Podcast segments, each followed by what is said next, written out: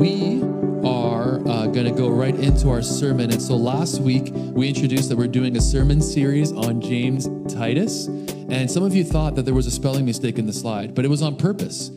Uh, it wasn't. There was a spelling mistake on the slide, which is fixed now. I couldn't save that. I should have wrote something down. That was really clever, but it turns out I'm not that clever. So um, yeah, but now it's fixed, hopefully. And you know, I love when you point out my mistake. So just make sure you do that. That's a great part of.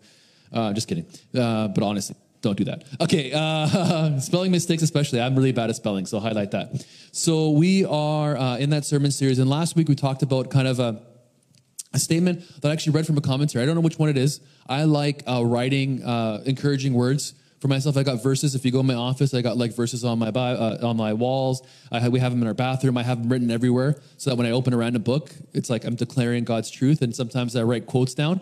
And if you go in my office at any given time, there'll be 12 or 15 sticky notes stuck everywhere. And that's just how my brain works. And one of the notes I have is uh, from a commentary, and it says this What makes a man of God is not a natural response to favorable conditions, but a proper response to any conditions. And, and we, lo- we talked about why we live, uh, why how we live matters. And uh, what's on the inside matters. And when we tested, when we are strained, kind of like toothpaste, when it's squeezed, the inside comes out. And so, and God is interested in our insight. So we spent last week kind of focusing on that. And, and the reason why it matters is oh, one, unlocks our thriving conditions. This is God's desire for us that we would walk and that we would thrive and we would flourish in this life. But also people taste the, the, the flavor of our life. Like, like we can put on a show, we can work on the exterior, but eventually the people begin to taste who we really are. And, and I'm using that, that reference because the Bible talks a lot about fruit. And, and, you can look like a delicious fruit, but sometimes when someone bites into you, you're just not that good, right? And so the, the inside matters. And, um, and, and what we find in life is the storms of life, the, the challenge life, the trials of life will test us. And when we get tested, Again, the inside comes out. Now, why I'm referencing storm is I'm going to share a story with you. And um, it's if, for those of you who don't know, hunting season started beginning of September, and normally it's colder. So right now is usually prime time to start hunting. And, and uh, one of the areas that people hunting is obviously here, Texada. And uh, I was out with uh, my really good friend Glenn, who's not here. Hey, by the way, Glenn, I'm using your story. Uh, uh, one of the areas he likes to hunt is on Nelson Island. So not Nelson, the town, but the little island that the well, it's a bigger island that you pass when you're coming up Saltery Bay Ferry is Nelson Island, accessible by boat. And so he, you know, takes the boat over and he brought me over there and he's got a little ATV there and we went hunting and and he kind of drops off and I walk and he scoots around in the ATV and we're hunting and it's a beautiful day and I, I'm not a really good hunter. So Let's just be honest. I love walking with my gun. I take pictures of the view and and I, I wear camo because that's cool. So that's kind of my version of hunting. And I'm just walking around, and we, we hit around noon, and uh, I was getting ready to have a delicious snack of pepperoni sticks when I hear an ATV. And I'm oh, weird, it's only noon. Normally he just, you know, drops me off and I'll see the day. And uh, Glenn comes up and he's like, Sam, we got to go now. And I'm like, did you do something? Like, why are you? He's like, no, do you feel the wind? And I'm like, yeah. He's like, do you see the direct? Can you feel the direction of the wind? And I'm like, I'm just pretending to know what's going on. I'm like, oh yeah, yeah, yeah. It's like, good, jump on the ATV. I'm like, okay, I have no idea why. And uh, as we run down uh, the, I, I, walked up a mountain. We run down this little mountain, and we're we're loading the gear in the boat. And he's like, okay, we got to tie down the guns. We got to tie down this and put this thing here in the boat. This thing here. When you when we're going, I need you to sit here. And I'm looking at Glenn like, bro, like, why are you so worried? He's like, the wind. It's blowing, and I'm to get this wrong. It's blowing from the northeast, northeasterly, northwest, northwesterly. At least I didn't say north south. That's a weird wind. Uh, and, and and because he is from here, he recognizes that usually means rough weather is coming in. But I had no idea.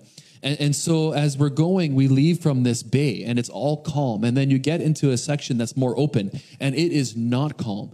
And, and the boat is like, we're on a, a, about a 16 foot aluminum boat And, and so it's not the heaviest thing in the water. And, and we're just like jumping up in the air and I'm like flailing around, grabbing things and stuff gears. And I'm like, we're going to die inside. But outside, I'm like, I'm cool. It's fine. And I look over and, and Glenn is like sitting on his seat, but like not. He's got a knee, a leg thing, and he's doing something weird and he's not moving. I'm like, how is this possible? And he's like, super calm. And he's like, oh, know, steering the boat. Here comes a wave and rogue waves. And he's just doing these fun things and gearing the boat. And he's like saying words I don't understand. And this channel, that channel. I'm like, is there a radio? But he's talking about water. And I don't know what's going on. But Glenn calmly led us back to town. And the reason I'm sharing this story is because we uh, uh, were in the exact same storm exact same weather conditions in the exact same boat, but had completely different responses to what was going on. And so I'm going to be referencing uh, that story as we, we go on. So this morning, we're in the book of James. Ooh, I cut out there. We're going to start in the book of James, and we're going to start in chapter one and uh, verses two to four. And this morning, we're reading from the NIV, and it says this Consider it pure joy, my brothers and sisters, whenever you face trials of many kinds, because you know that the testing of your faith produces perseverance. Let perseverance finish its work so that you may be mature and complete, not lacking anything. So I talked a little bit about this last week. The audience of James is, is, is mostly a, a, Jewish church that are, are, are, are predominantly made uh, of slaves or the poor, and they were facing incredible injustice and persecution. Persecution for, for their faith and believing in Jesus, and injustice because they're having their, their land taken, their businesses taken, they're, they're moved into slavery, all that kind of stuff. And, and without getting too far in the history, uh, uh, sometimes when we look at that history, we think, man, we we can't relate to that. We have not experienced that kind of injustice or that kind of persecution in our kind of North American reference. But I, I don't want to discount it because we all go through things, and the things that we go through actually matter. The, the, the struggles that we go through, it matters and it's important. And so I don't want to discount that we go through things in life that are challenging. And so that's the reference. And, and, and, James is encouraging this church to look at it different. What you're going to notice throughout the book of James and throughout Titus, even though there was incredible injustice, the, the, the authors of the book never focused on the injustice or stopping the injustice. They didn't even write about the injustice. Instead, they looked at the church's or the believer's response in the midst of the injustice, in the midst of the struggle. Again, it's not like the Bible doesn't say that we are supposed to stand and fight against injustice, but the focus of James and Titus is a personal one. How do we respond when things are unfair or hard in our lives? How do we, how do we respond when we have personally been wronged or offended, how do we respond? What's on the inside comes out. And so the perspective that James is saying here is don't uh, uh, complain or don't fight, but rather focus on how are we responding in the situation. Now, to kind of give reference to the first two verses I just read, I'm actually going to reference one of my favorite sections of scripture. It's found in Matthew. I reference it a lot, but it's Matthew 6, verses 31 to 34. And this is actually the English Standard Version. It says this here uh, Therefore, do not be anxious, saying, What shall we eat, or what shall we drink, or what shall we wear? For the Gentiles seek after all these things, and your heavenly Father knows that you need them all. But seek first the kingdom of God and his righteousness, and all these things will be added to you. Therefore, don't be anxious about tomorrow, for tomorrow will be anxious for itself. Sufficient for the day is its own trouble. Now, here Jesus again is talking about worry, talking about anxiousness. And, and, he gives us this reference. The first reference is don't seek after these things like the Gentiles do. That simply means don't seek after these things like, like those who don't have faith. Right? And now that first word seek in other translations isn't seek, but it means to, to stress, to strain, to sweat. And, and, and it's I feel like a really, really relatable response. When things are hard, I don't know about you, but I tend to just say, I'm to work harder, right? You know, have you ever tried building something? I'm so bad with my hands, but I get to the point that as I'm doing something, it's not working. I just hit it harder. Anyone else? right? Hey, man, I can't build this box, but what if I hit it harder, right? Oh, my computer's not working. What happens if I just smack it? What if I just smack it again? Anyone else kind of work like this? And, and, and we do this with life. There's this stress, this strain, this, this, this, this anxiousness. And, and really, that's like me on the boat. If we go back to Glenn's story, as the waves were hidden, I'm flailing all over the place. I am not steady, and I am literally worried Am I going to live through this? I am too young and too beautiful to die. That's not true, but I am too young.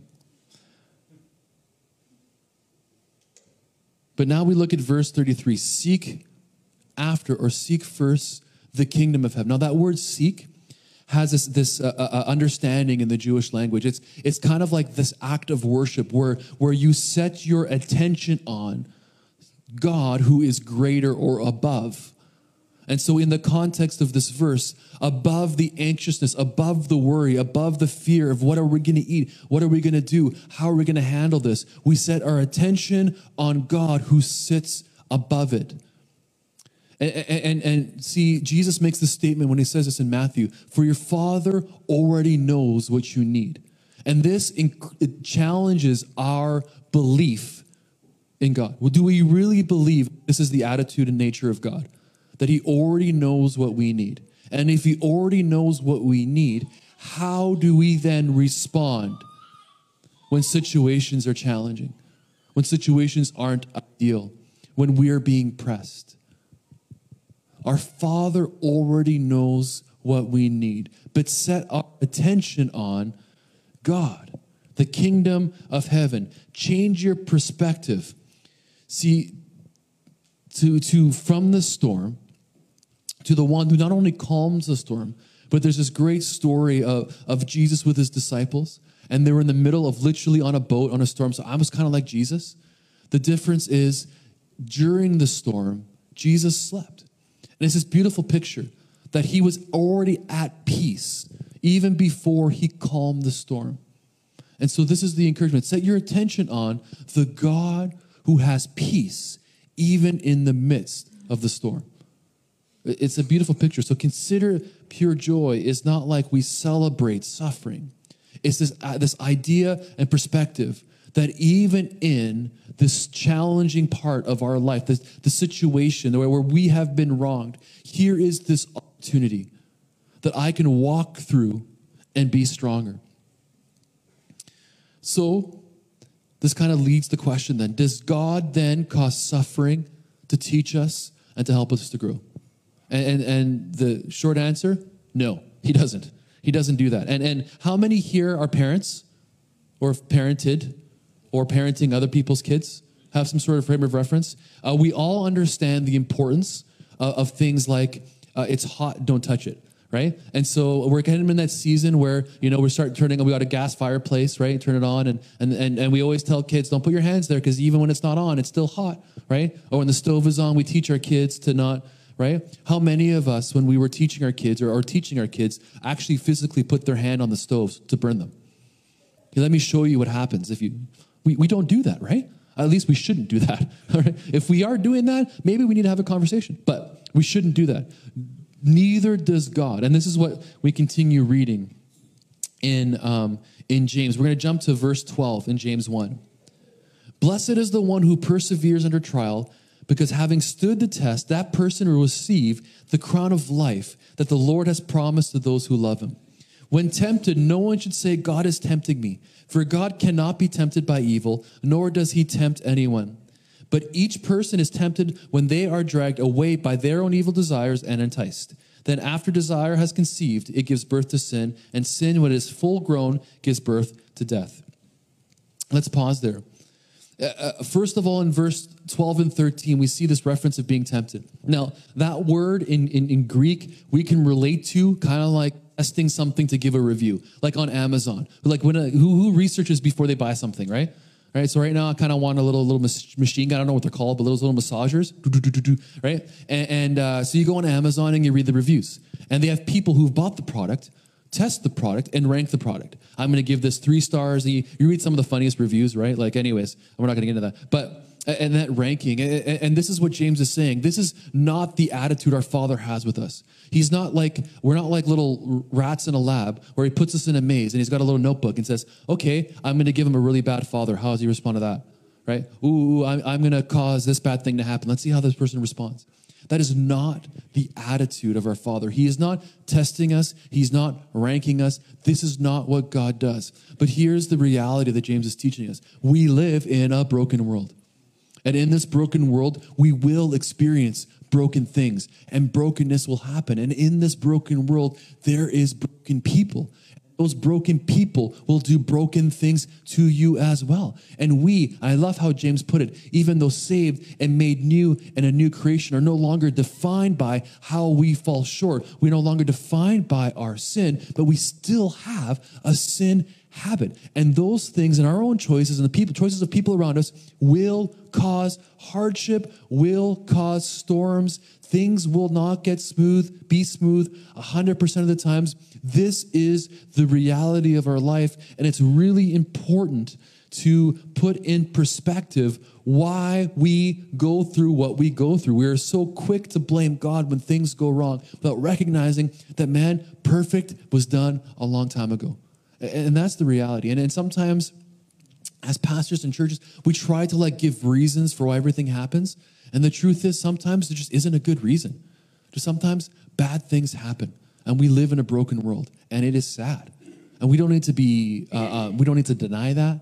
We don't need to hide from that. That's just kind of the reality that, that bad things will happen, yet God is consistent. And it's, as James is teaching, it's through how we uh, uh, uh um, endure through those times. So if we kind of look at the cycle, here's what James is teaching us. Look, a brokenness happens, whether it be the world, our own decision, and now, boom, here we hit. We're in the storm whether of our own making or the making of someone around us. Now we're in that storm. How we choose to respond to that storm, we either grow or we drown, right?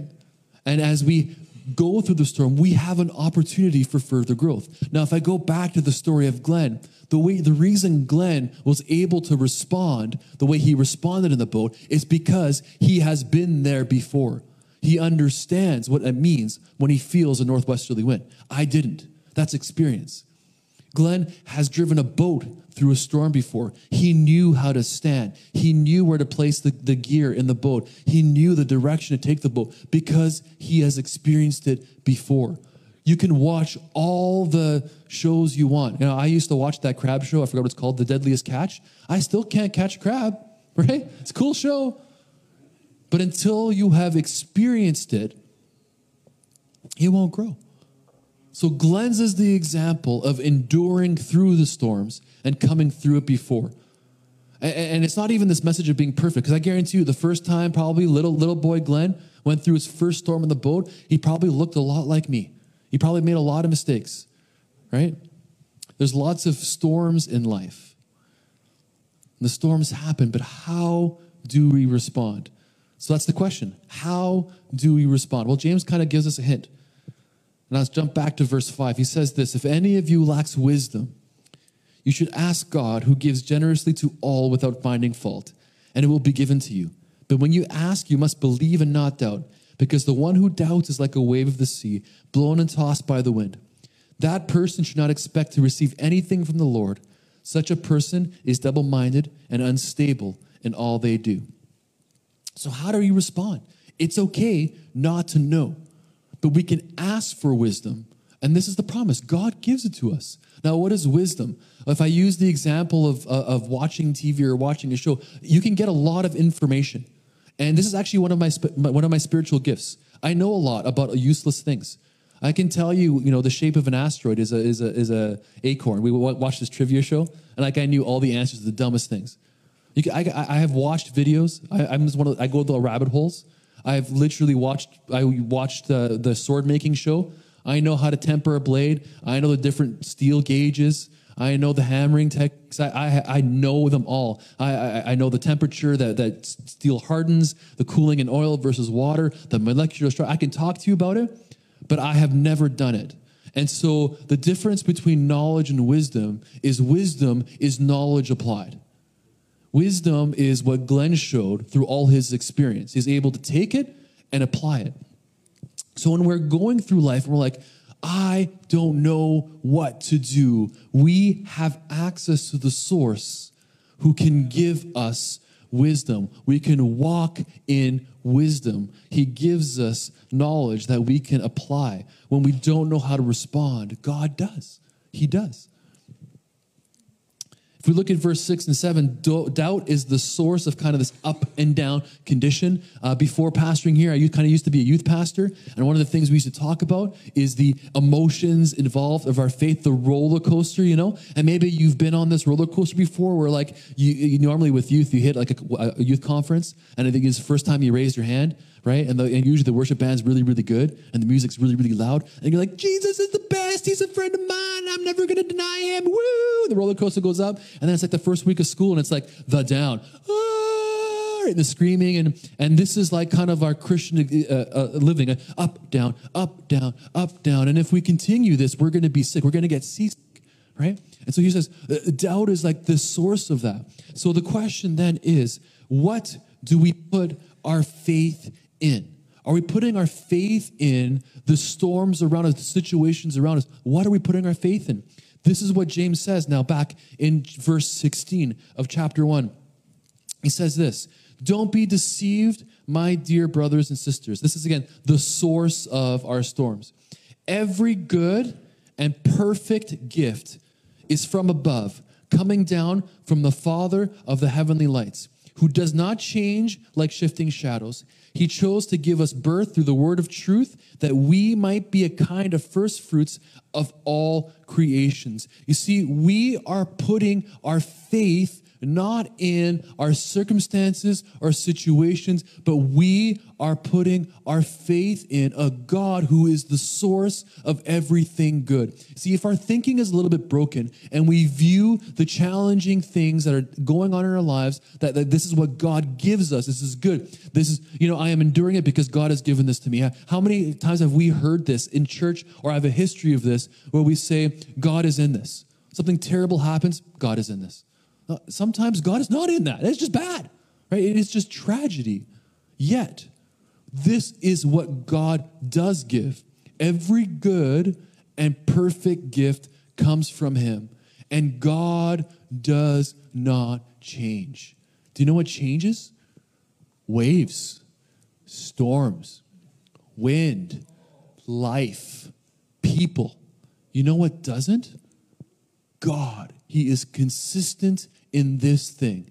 He is good. And with every storm comes the end of the storm. And this is what we can anticipate that even in the testing, God is good. And even when we go through the testing and we just don't do very well, guess what doesn't change?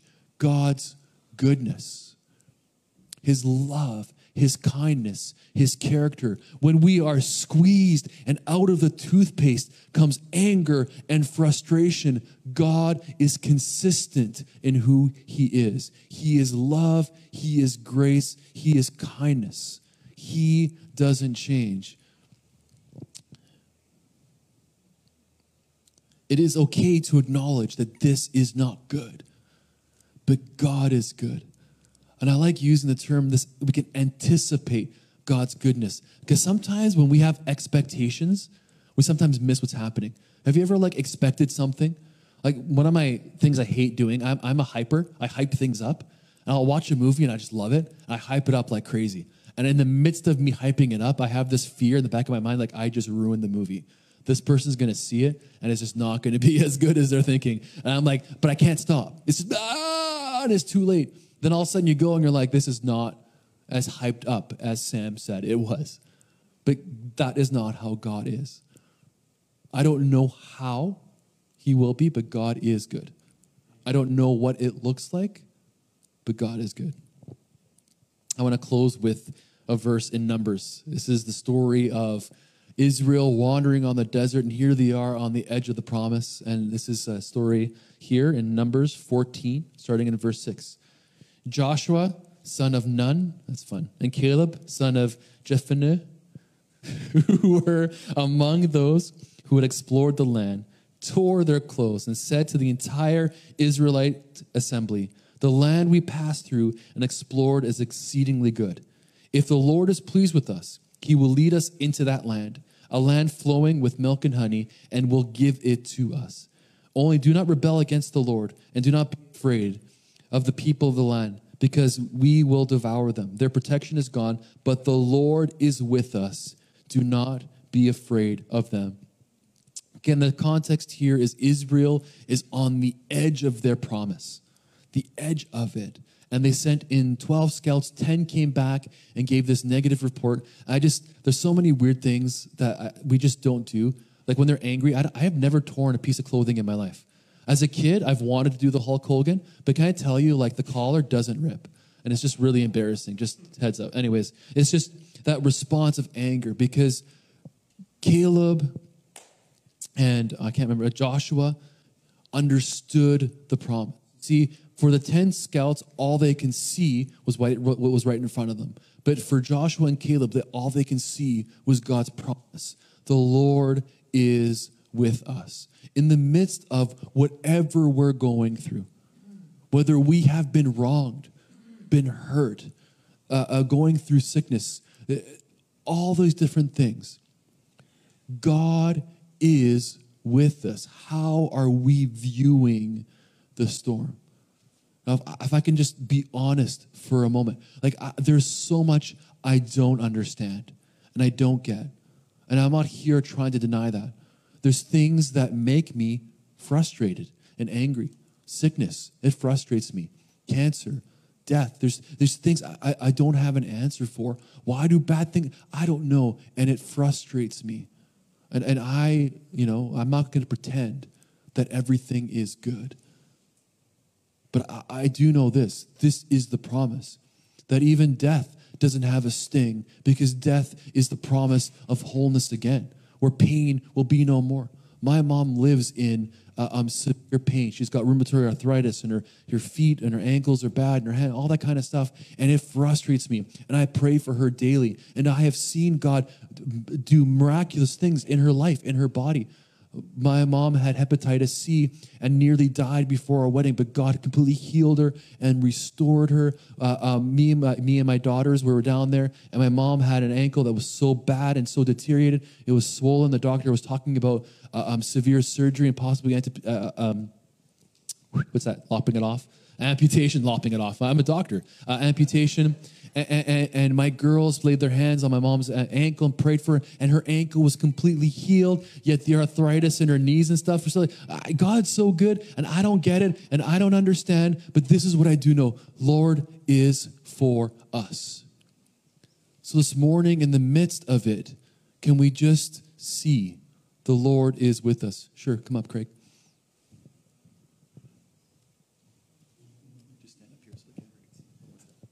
I think uh, Sam wrote that sermon last night. And the reason for that is yesterday we had a council meeting, and I went into the council meeting with just not a great attitude. And uh, so the Reader's Digest version is the last couple of months, I've just been feeling kind of overwhelmed by stuff. Linda and I have been just had a wonderful couple of months uh, away and doing some great holiday time and short little holidays, but they involve 16 or 18 ferry trips. And you know what the ferries are like? So I just took all that on and internalized, and this is a what a system. And then some political stuff and Linda's health. Right now, she's overwhelmed with her fibromyalgia and arthritis, and she's in pain, and and media, and nothing more probably than a lot of people right here. And then Sam got up when, when he was giving his um, word in tongues and I just kept hearing over and over and over peace, my peace, peace. And then everybody that spoke maybe didn't use the word peace, but it was related the same. God's just saying, Come to me, and there is peace. So, of course, at the council meeting, they did pray for me. And did it work like that? No.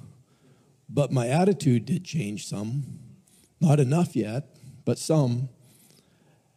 And I believe I'm just sitting there squirming because of what Sam's preaching right now this morning. So I think there's probably more in this room than just me, maybe not to the level that I was counting more on me and worldly things rather than turning it over to God. But uh, yeah, there's peace there for what I was going through, still going through. Just going to try and change my attitude toward it and uh, let His peace overwhelm me. This is what Jesus says Come to me, all you who are weary and heavy burdened, and I will give you rest.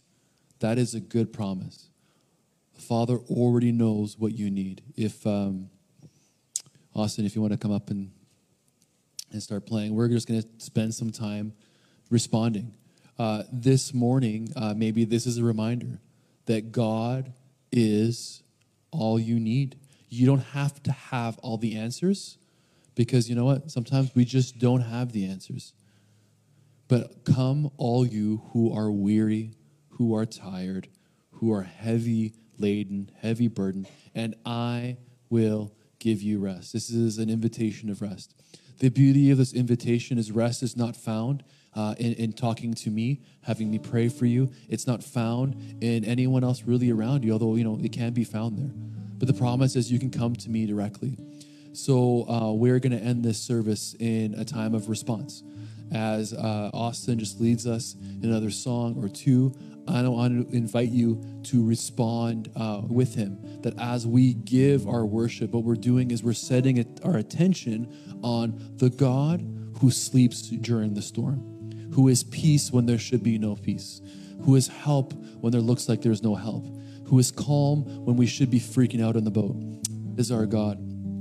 So this morning, I want to close and pray for all of you, and then we're just going to have a time where we're just going to respond with worship. Uh, so, Father, I thank you that, God, you are for us, that you love us deeply, thoroughly, immensely.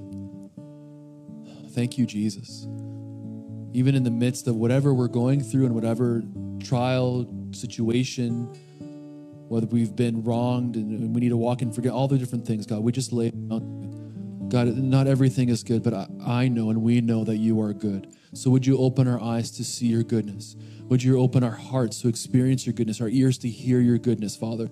As we worship you, would you increase our awareness of your presence, of your love, of your grace. When we're hearing words of condemnation, damnation, all those things, God, I pray that you would take them, you would bind them, you would lock them, and you would just release the fullness of your presence, your goodness, and your love for us, Jesus. We pray these things